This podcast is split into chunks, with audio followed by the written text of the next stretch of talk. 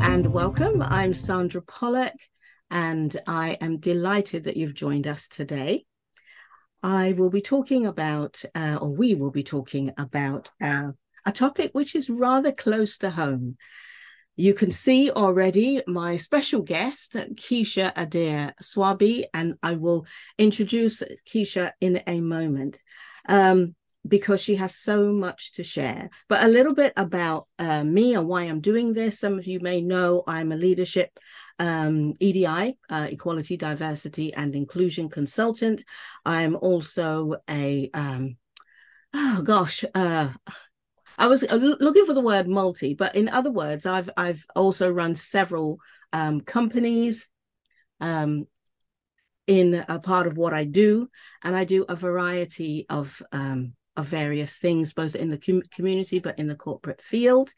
And it's um, so one of the many things I do is to introduce people that I meet um, around the place and get them to share their passion, their interests, and, and that sort of thing. So, hence, we have um, Keisha here today. So, Keisha um, is a an author. We'll be talking about her book, and it's her book that really spurred um, this webinar. Uh, we'll be talking about her book. Keisha is an author, a radio presenter, and a dyslexia campaigner. And I know that she does lots of other things as well that she's not listed there. Um, but um, we'll we'll get to explain how this all came about. Keisha, welcome. It's great to have you here. Uh, thank you so much, Sandra. Thanks for the introduction. And welcome to everyone. I see someone just joined um, recently yeah, and also Leanne. Hi, Leanne. Leanne. welcome. So, yeah, my name is, uh, Sandra said, is Keisha Adair Swaby, and um, I came to the UK at the age of 14 and I live in Manchester now with four children and my husband. And um, yeah, last year I graduated with from MMU um, with the Masters in Health Psychology and previous to that, I, I did my degree for that. Yeah, that's just me in a nutshell. Yeah, wonderful. So we met Keisha in yeah. October this year, didn't we? Yes, um, it was. Yes. Yeah, yeah. We were uh, panelists. Um, well, I had the honor of chairing the panel. You were one of the panelists uh, for an in um, Black History Month event, wasn't it? Yeah. Um, and and I met you. I'm going to show off. I have her book already. If you can see it, you probably can't see it because I've got a shadow on, but there you can just about see it there. Um, and it uh, your book is empowering dyslexics. Now, I have to put my hand up because, because I have suffered myself with. Uh, I wouldn't even say suffer now. I say have the gift of dyslexia. Yeah. And I have had it for many, many, well, all of my life, but we didn't know what it was. And what interests me about you and the work that you do is that you wrote about it and you bravely talk about it. And I will be honest, I didn't want people to know. Um, and I know, I know we mm-hmm. have Leanne um, on the line as well. I know Leanne also has dyslexia. Um, Crystal, I, I'll get you to talk about um, where you are, Crystal and, and Leanne later on. But what struck me about you, um, Keisha, was your bravery. Yeah. Yes. So tell me, tell us about your journey. Yeah, so I was one one of those who were undiagnosed for a very long time. I mean, I, I touched a little bit about coming from Jamaica at the age of 14 and coming to the UK and all those times gone through college, I've gone through school, I've gone through um, the workplace, and none of that was identified until well, I left my work in 2016. I was working in the corporate world, spent 17 years in there. I was working for local government at the time. Spent that was my, my the last job, 12 years in that role. And all the way through, there was just certain challenges, Sandra, that I was having, and I just didn't know what it was. You know, I, I had a friend called um, Valerie, and she always say, you know, I always hear the word dyslexia, dyslexia, but I didn't really know and I didn't associate it with myself because I didn't think that it was something that I had. And it, it we'll go a little bit more deeper on the story later on, but it, it's just so much to unpack about this and how it came about and, and why I did what I, what I did with the book and everything else. So yeah, that's just a little bit snippet there. Yeah. So um I'm making the assumption that um like me, um, as a child, my mother used to sit us down as a child and force us to read. And I couldn't, not that I couldn't read, sometimes I'd know a word, but I just, the brain couldn't get me to the point where I could pronounce that word. Is that have you suffered with with sort of things like that? Yes, example? definitely. Because along with everything else that, that that's going on with my dyslexia, dyspraxia, and ADHD is thrown in there, I also have a, a, a slight speech impediment. So I do struggle with um, pronouncing certain words. And when I speak, a lot of people don't know and don't notice it, but I noticed it a lot more when I was doing the recording for my book, the mm-hmm. audio. I was yeah. like, oh, wow. I didn't, you know, and I learned a lot just by doing that exercise. Mm-hmm. But yeah, um, one of the worst things you can ask someone who who is dyslexic is to read out aloud read in front of people because it's that embarrassment factor where we're so embarrassed about the way we we, we, we sound the way we can't we won't be able to pronounce the words or don't know what word it is full stop. Yeah. so yeah um reading out is, has always been a thing for me. Whilst i love reading and I enjoy it but it was a struggle earlier on. Yeah. So in your in your career so tell us a little bit about your life journey or career yeah. journey.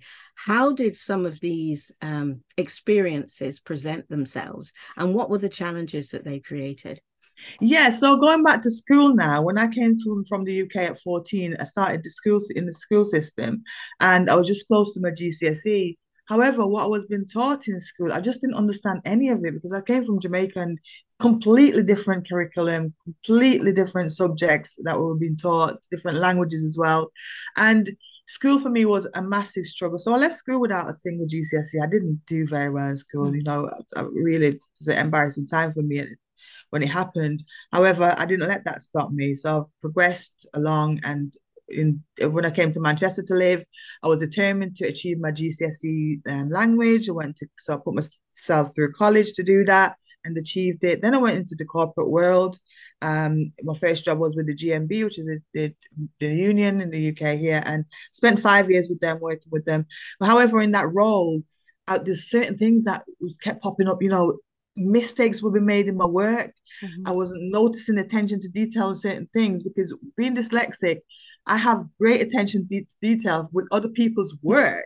However, not within mine. I was spotting error anywhere in somebody else's work, but because I've been looking at the same document, same information over and over again, I won't spot it. So yeah, challenges are you know certain things um organizing myself in the workplace my my inbox we used to be like trillions of emails all over the place. And because we have over we suffer from overwhelm, so we procrastinate as well because you're so overwhelmed with the task itself, you don't know where to start, you don't know what to do. So I used to put off a lot of tasks um off in, in, in the office in my role.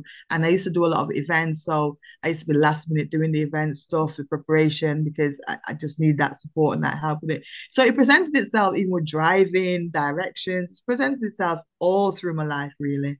So tell tell us about your driving because I know you we talked about that before. Yeah, so along with this dyslexia, I also have dyspraxia. Dyspraxia is a coordination um disorder, some people may call it DCD. Um, and it's a case of my left to right, I struggle with my left to right, so left and right. So driving, I, I, I might miss the turning because I'm thinking, oh, it wasn't there. It was supposed to be on that side because I'm getting confused with that. Also, roundabouts are an absolute nightmare for me, not just myself. Oh, I've got a 22 year old daughter as well who drives, and she doesn't like roundabouts. She's also dyspraxic. So for me, the driving part is is always been a thing of trying to concentrate on the, the, the road, trying to listen to the sat nav, trying to look at the, the sat nav to see which junction to come off on, and all of those things. It can, can be quite a lot for a mm. sensory overload in a way as well.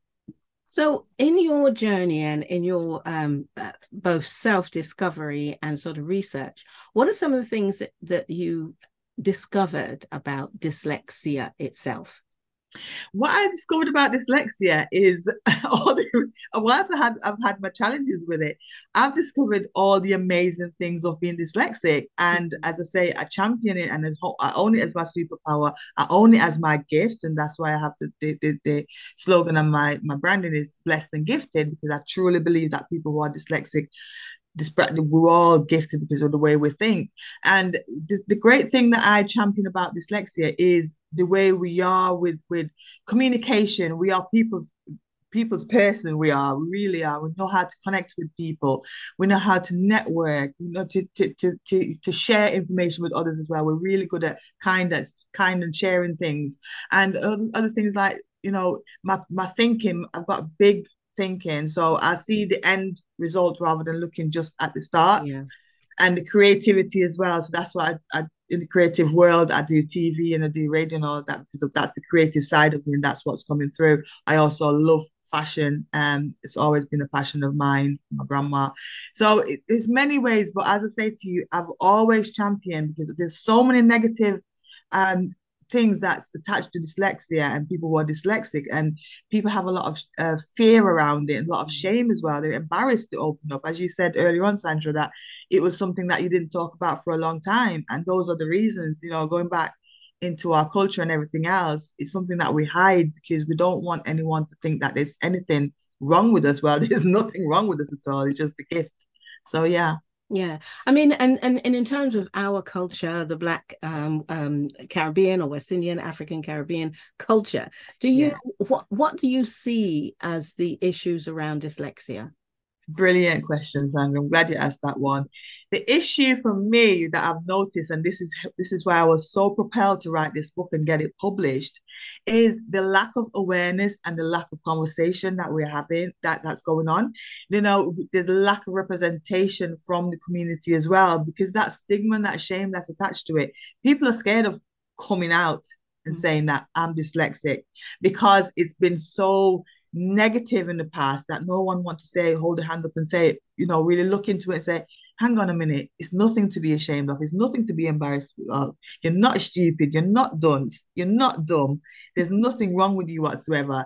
And those growing up, as you can relate, Sandra, those are the words that we hear quite a lot, and we, you know, can because we just so, soak up information, don't we? So yeah, yeah the, the, the, black community, what we need is more conversation. Events like this that we're having here right now is having that conversation, putting it out there, creating that awareness. But the awareness has to be showcasing the positives of being dyslexic because it, you can't go down that road because that's where that's where the problem is.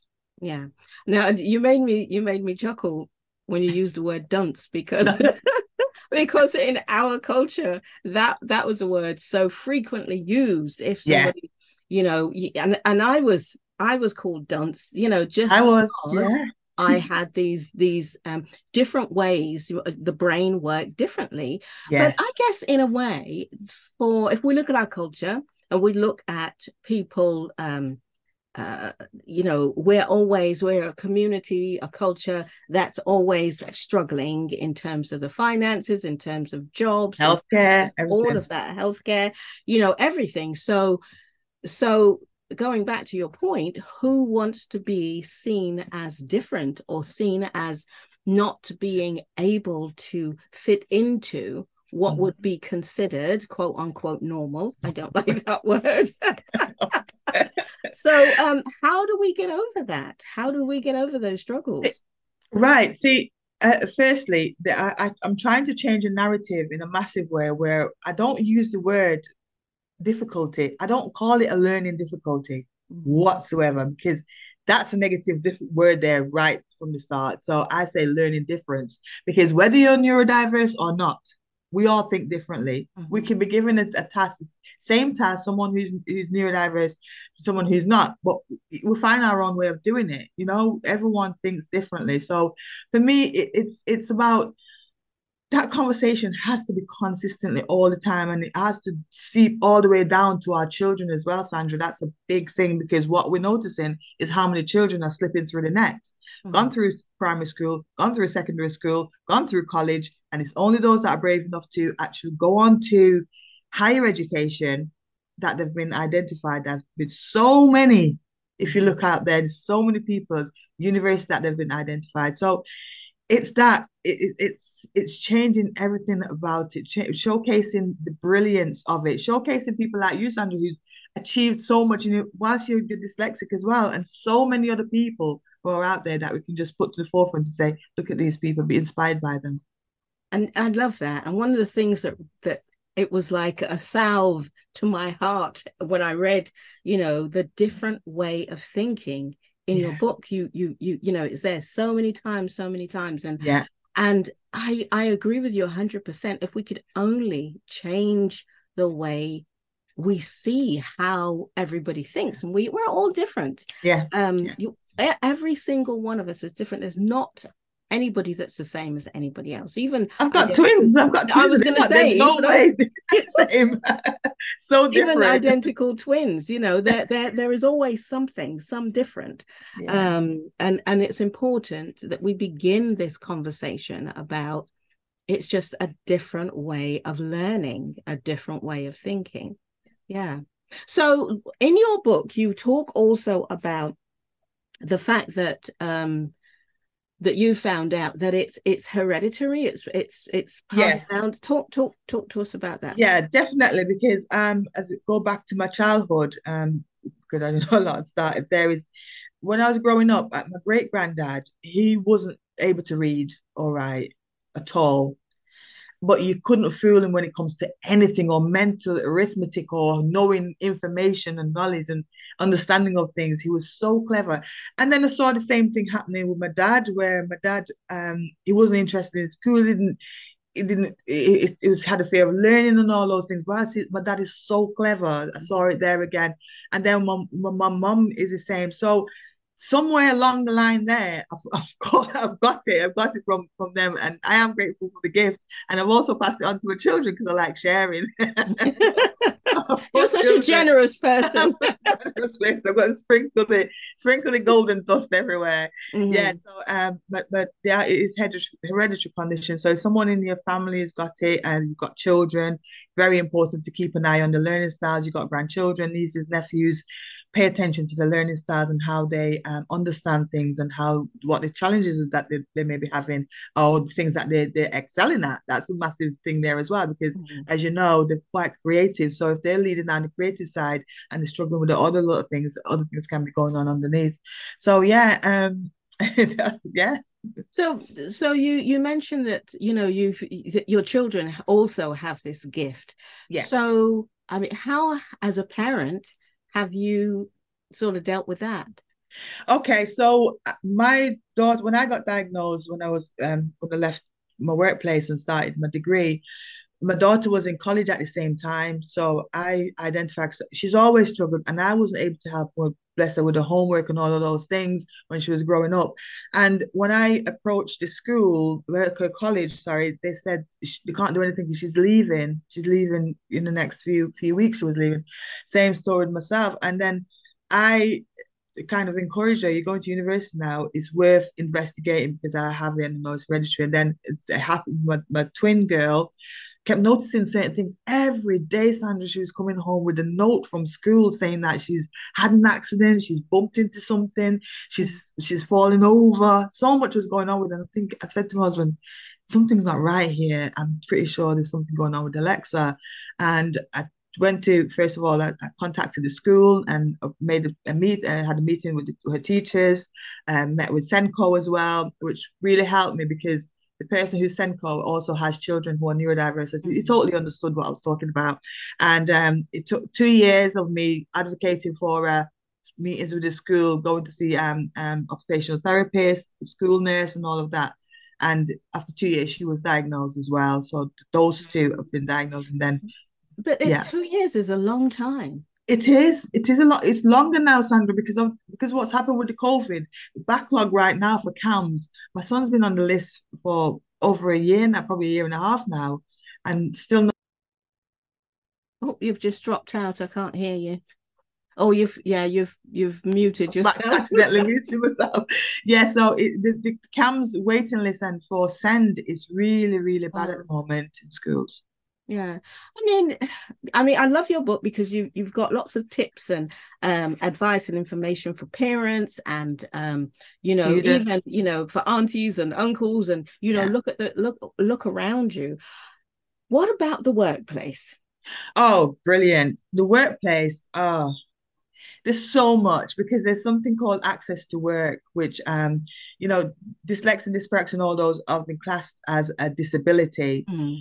So workplace bylaw has to provide that support once they're aware of it. However, what you tend to find in the workplace is people don't want to disclose That's a big issue right now. And that's again turning around the narrative about the negative things that's attached to dyslexia. Mm-hmm. Uh, people don't want to disclose. So it's hard really because I was in that situation. I didn't know that I had dyslexia. So my workplace didn't investigate either. So we didn't know what I had. So they couldn't support me in any mm-hmm. way. So if you don't disclose, that's a massive thing there.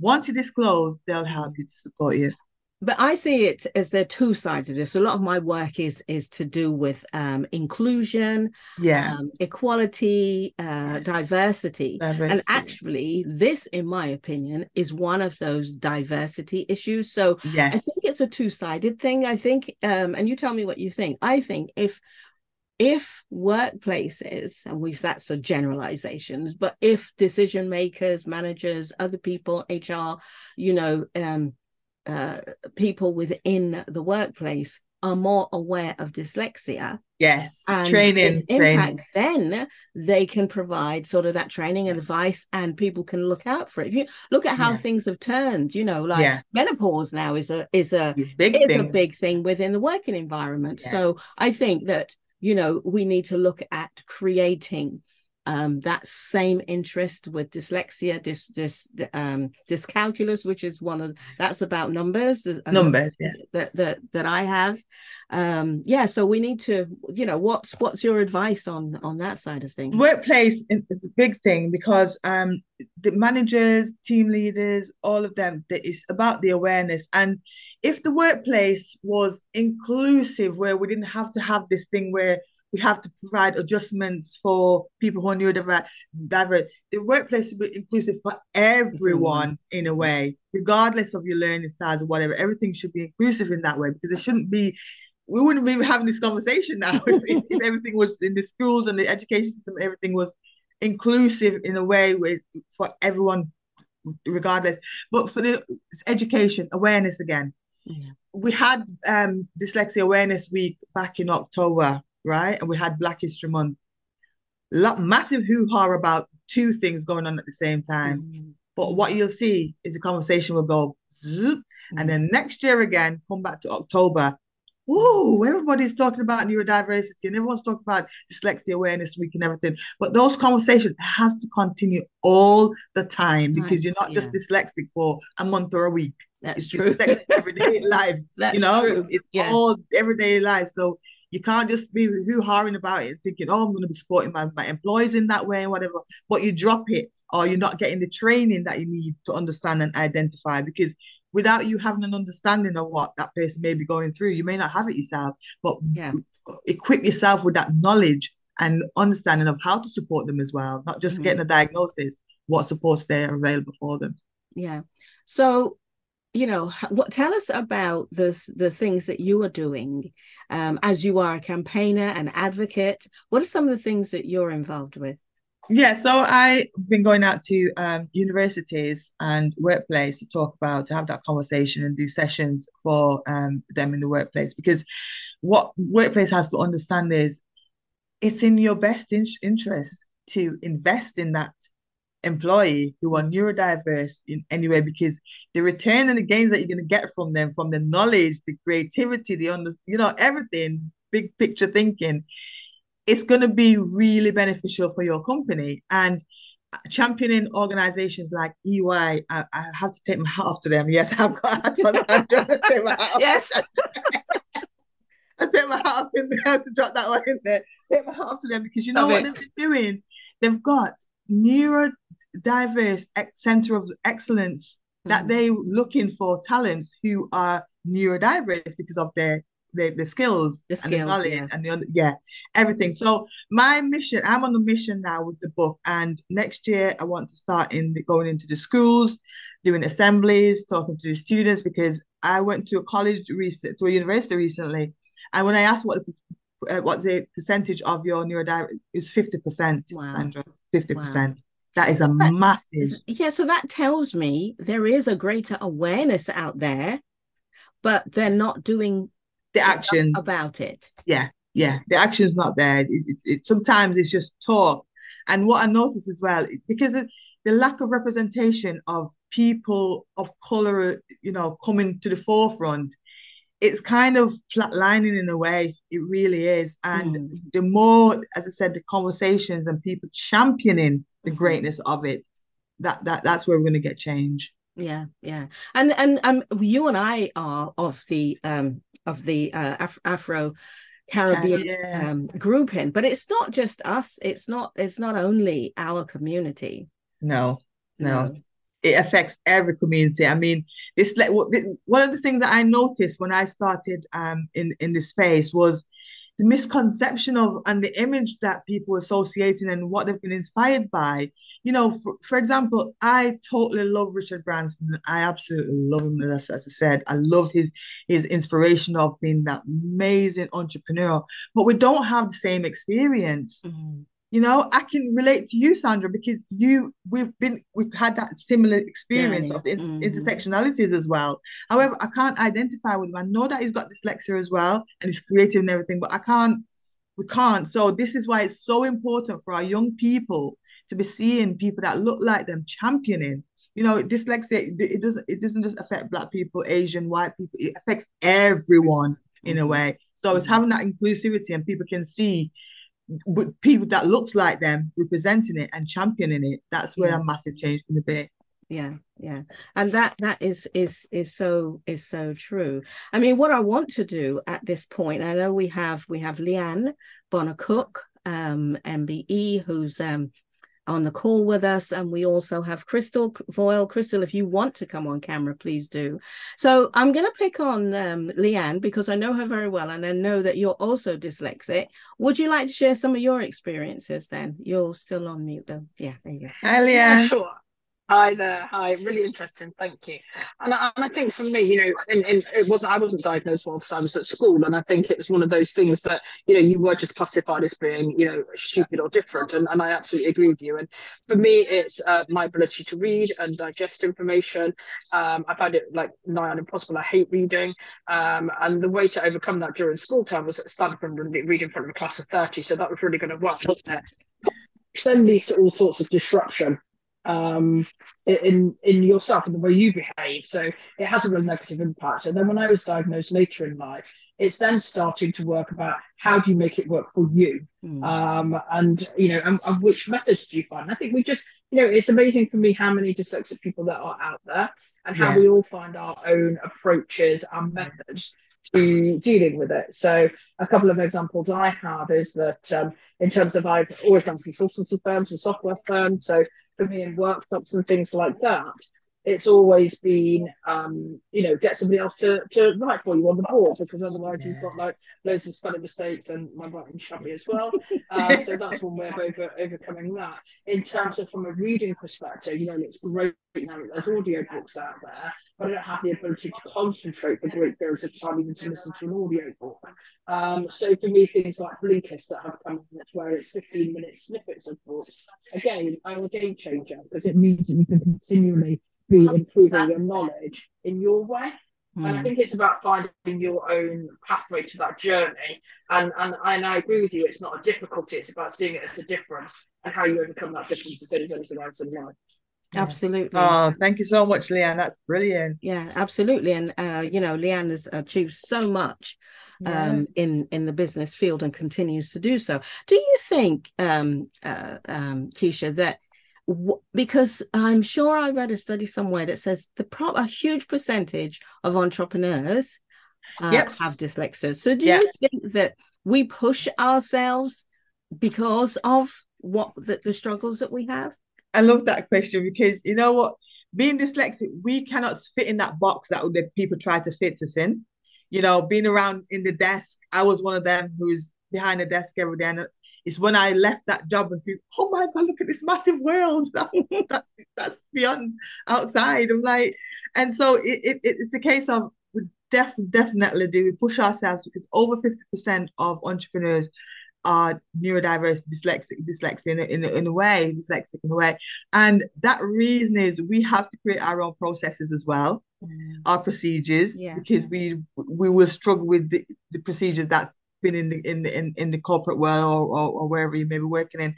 And as I love what Leanne said, is make it finding ways of make it works for you. We've all have our own strategy.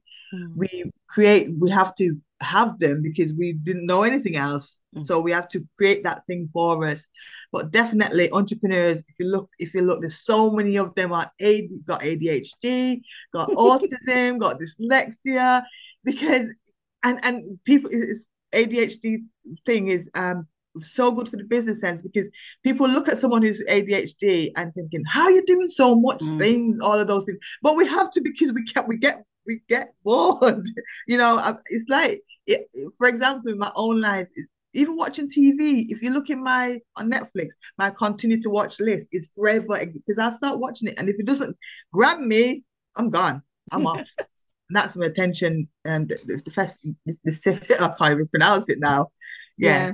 Hundred percent. I tell you, talking to you is like talking to myself because because there's so much of what you say that I think, oh my goodness, that's, that's me, me, that's me.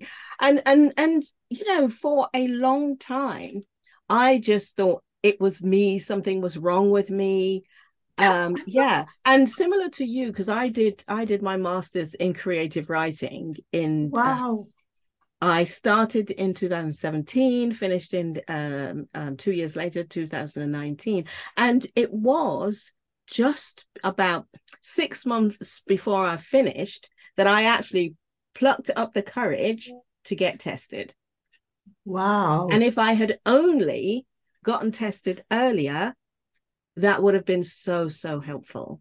Yeah, because you'd have got a little bit of support there, Sandra. Yes. Wants to know that you have got dyslexia. Because yeah. yeah, but, great with that yeah but you know as as we've said i didn't want to get branded and uh, uh you know uh, probably like you because you mentioned this you said you you'd heard this word dyslexia dyslexia number one i thought well it probably isn't me it's somebody yeah, else that's that, that was me that's me it's not me it's somebody else that's got a lot more issues you know that sort of stuff that's yeah. the one thing yeah. and then going back to I didn't want to get tested because I was afraid that it would say yes, and then I would be branded, and I didn't want yeah, labeled as yeah labeled absolutely. I didn't want anybody yeah. else to know, yeah. um, and I worried. And this, I you know, this is I think one of the big issues in, in the workplace. How's that going to affect your career chances, yes. your financial chances? Yes. So how how do we overcome that? Well, how you overcome that is I had the same situation, Sandra, when I was in the workplace, and four times I tried to progress. However, each each time I had the interview, there was a test attached to it. So for me, if workplace became so inclusive and everything, it would not be holding people back, regardless of what they're going through. Because, for example, get rid of these psychometric testing and they're no good for people who with diverse. we don't do them very well with them. And um, test exams, all of those things, assessments, we don't do very well with those. Well, find different ways. The, the, find the different, is, yeah. find different and ways. Another thing, like you know, a lot of companies are scared of if they're having an interview, if they're recruiting, they have an interview process and all the whole recruitment process. They're very scared of sending out um, questions before the interview. Mm. Those are mm. little things that will help people, regardless yeah. if you if you if you're neurodiverse or not, yeah. because you'll be able to have that time to prepare. Yes. And that what happens is because we don't we, we struggle with the time management and the organization side of things, mm-hmm. those are the things that are, are holding us back. Yeah. So yeah. make everything really inclusive, simple. Stop sending um having meetings, four hour meeting for nothing, just to sit down and discuss whatever. Yeah. And stop giving people documents that thick with millions of text where can look at it and think, you know what, I'm too overwhelmed by this. Yeah, just looking at just the looking, huge yeah, amount. Yeah, yeah. It's Make things really, you're doing your paragraphs, and that, I, I have a um, friend who always put up, you're doing a paragraph, make them very small, three lines at most, because our brain will just scan for the information and take what we need mm-hmm. from it. And so on that note, I mean, I've got yeah. your book in, I've got your book in my hand, and what I noticed is that the text is a certain way and it's written in a certain. Tell, tell yeah. us about the process of yeah, know, the book. what you thought about when you wrote your book. The book, yeah. I am very. I get overwhelmed by um, thick books with very small writing. I mm-hmm. struggle. Mm-hmm. I really struggle. Um, my eyesight is not bad in that way, but I just find it it's a niggle for me. So when I was doing my book, I had to think about I'm a dyslexic person and other people who are dyslexic are also going to read my book. So the the font is dyslexic, it's OpenDyslexic, which is mm. the dyslexia friendly font. Um, for me, everybody's different, as I say, everyone learn different. But for me, that font and a lot of people have commented on the on the text of it. That is great.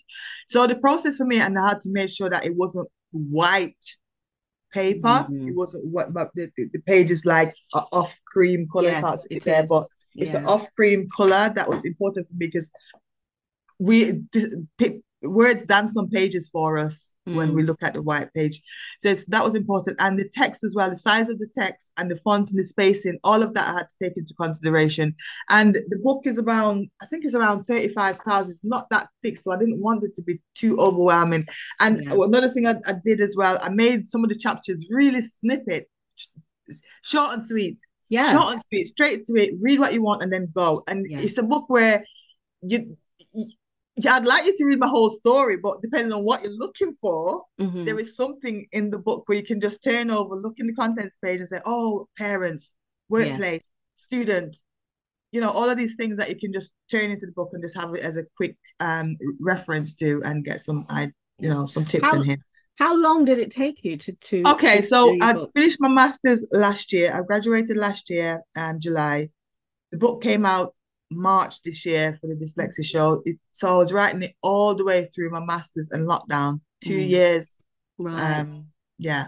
Yeah. You've so you've done very, very well indeed. As soon as I got yeah. diagnosed at university the last few weeks, I started, you know, I saw that a book is needed for this. I need to tell my story, I need to help others. What's your hope then for the book? My hope for the book. My big dream is one day to do a film. Oh yeah or a document something i really want to do something for the screen um for dyslexia mm-hmm. um to create, kind of create more awareness as well but the book the mission for me book is to have a, a copy in every household because mm. as i mm. said it's a book for everyone where it doesn't matter if you're neurodiverse or not because i'm telling you a story as well so everyone knows someone who's dyslexic yeah. i've noticed that yeah. and it's statistics are saying one in five. It's not one in five. I don't think that's one in two. I think it's one in two. I seriously do. Mm. And there's so many situations where I'm in certain places. Like sometimes I'm on set and I'll just mention the word dyslexic and I just hear everyone say, Oh, I'm dyslexic. Do I'm dyslexic? Like, yeah. oh wow, we're just yeah. everywhere. Yeah, that's yeah. what Leah and, say. And and when you make the point that it is hereditary, Yes. Then that adds to that. Yes. Yes. It does. it does. Actually, I was talking to uh, my one of my cousins, my first cousin this week, and I was talking about um, about your book and um, you know my own discoveries. And as we reflect back, like you did, you talked about your dad and your granddad, and as we reflect back, we look at you know our our, our parents because um, mm, yes, yeah, our, that my our, our mothers or sisters uh, yeah. Uh, and we look back and we look back to all that they've achieved and how amazing they were and how they did things. Yes. thinking, I wonder if. yes, you do, you do. Because I'm thinking, you know, I look at my great granddad and think he was so clever and I've learned mm-hmm. so much from him. And he couldn't read all right. Mm-hmm. Couldn't read all right at all. Yeah. yeah. yeah. So, okay. So, what would you like if you had the opportunity to speak to sort of anybody. Maybe this let's focus on decision makers so within organizations first. What what would be your word to them? What would you like them to organizations is mm-hmm. what i'd say to them pay attention to your employees.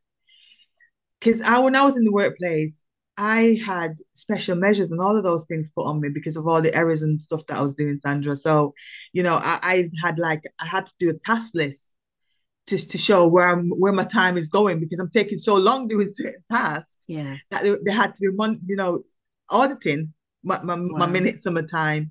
So for and if if they had in my workplace, if they had investigated or dig a little bit deep to see why is she there has to be something because if there's something going on, there's something deeper that's mm-hmm. causing that issue.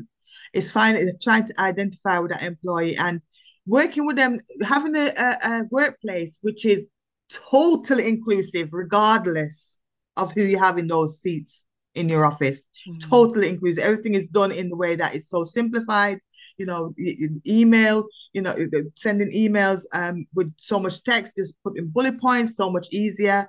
Um, condensing information, short summaries. You don't need to give them all that information. You just need to give them the key information because to avoid overwhelm. So it's understanding your employees and trying to create that that that atmosphere and environment of people. It's okay. It's it's yeah. fine. You know, yeah. and others within the college within the within the environment the office they understand as well so they, they don't have to be thinking oh so why she be treated differently like that you mm-hmm. know for, for that they understand the logistics and they understand the, the, the, the challenges and everything and the greatness of being dyslexic and uh, understand that your your employee who are dyslexic they you need to be giving them tasks that's going to bring out the best in them. That's going to showcase their skills and talents. Don't be giving them someone who is super who don't really like doing paperwork or anything like that. Take that creative side. Give them the creative jobs. They need to create flyers or they need to, to, to do um, articles or they need to do posters or whatever. Find that creative thing that they're good at and give mm-hmm. that to them. Don't be wasting their time on giving them stuff that's going to take 1 million uh, hours to do it and it's not mm-hmm. going to get done it's not going to be done to the best of their abilities either because that's not the, that's not where the bag is that's not yeah. where they yeah so a, a lot of this, if uh, in my view, is is down to educating awareness and education. Yeah, yeah. educating our our organizations, our managers, yeah. our people. You know, yeah. both sides really. And and and you keep saying it. You keep saying it's about inclusion, isn't it? Inclusion, all about inclusion.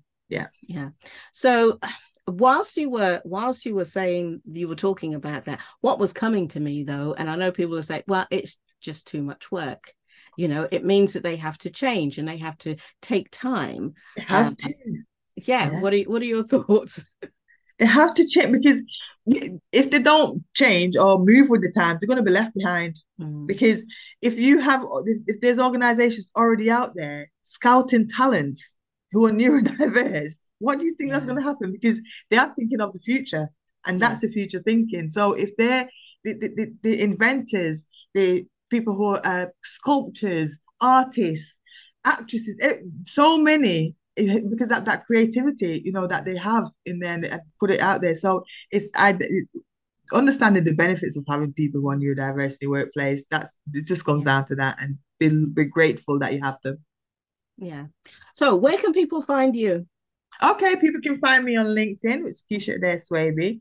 I use LinkedIn quite a lot more um, for the work that I do in a professional uh, way. I do use um, other social media as well, like Facebook and uh, a little bit of Instagram. Also, don't really use Twitter too much. Mm-hmm. So they can find the best space is LinkedIn, really. Yeah, yeah, and um, and you've you've put a link in the chat box. Yeah. Um, but where can they, if they wanted to get a copy of the book, um, what what's the best way?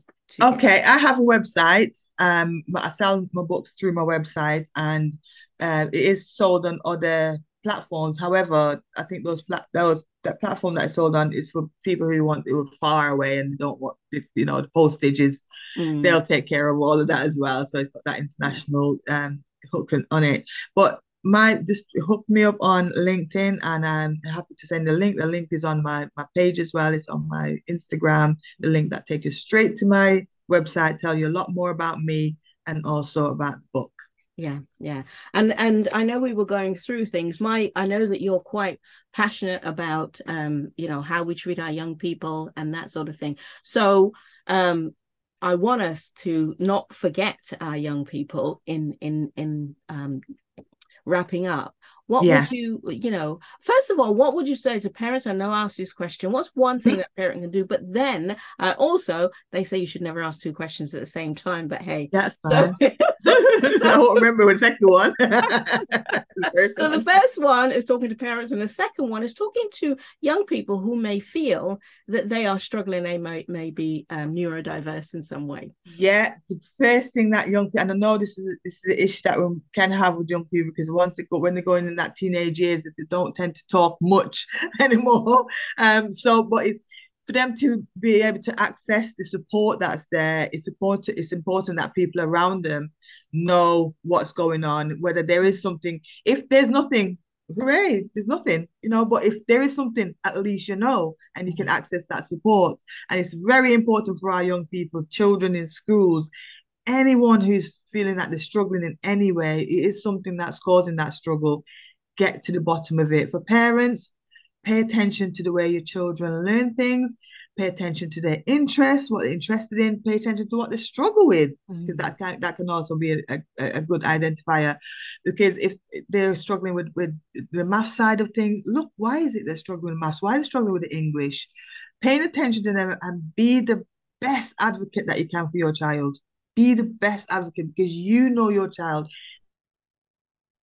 oh no, we don't notice those things. But you spend a lot more time with your child. You mm. know your mm. child is that. And school some of them will say that because there's a massive thing where the costings in regards to diagnosis, getting the assessment, getting the support, you are going to have to kick down a few doors. Mm, I'm telling you straight up, take it from yeah. me, take it from me. And if I was the parent I am and know what I'm what I need to do, my children will still be there not getting the intervention in the classroom. She now has ear defenders that she can wear in the classroom to cut out the noise to keep her focus on what she's doing in the class. She has little things where she get up and she'll she she's given time to walk around the classroom to regulate herself and get you know get back and not given a task that's going to be so complicated give her clear instructions and, and yeah, sit her down and give down. her support in the class yeah mm, and give yeah. it have a TA in there that that helps the children to understand yeah so as a parent be be, be prepared that you're going to have a fight but do not ignore mm-hmm. anything that your child's going through because I don't want us to be like be Keishas yeah. and Sandras who have gone through it and the Leanne and and and and, and yeah. uh, Crystal's husband who were all late diagnosis. Yeah. Yeah. You know, it's I, and I, I think, you know, and, and I know you do because we've had this conversation. If I'd been diagnosed before, I probably would have done even even more. Even more.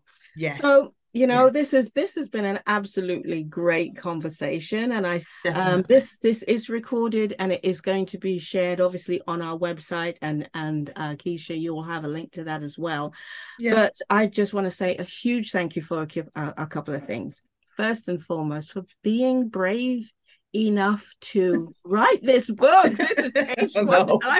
I know. I know. This is absolutely what, another thing, Sandra. What you've noticed in, in the representation side of things as well.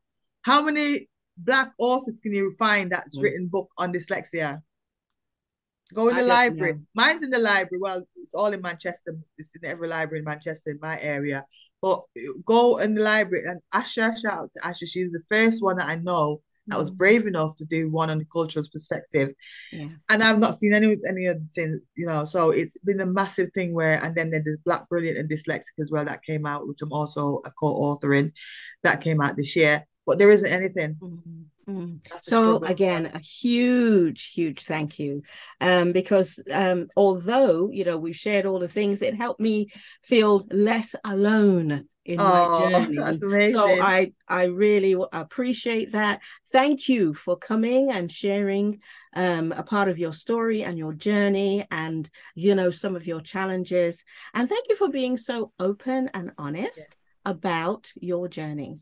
And we wish you the very, very best. And obviously, you know, I'm here if we can help you in any way um, to champion the work that you're doing and the campaign that you're running to to to make changes um Thank you and so bring much. more recognition. so you. love you love you love you lot Thank so you. we are gonna we are gonna close there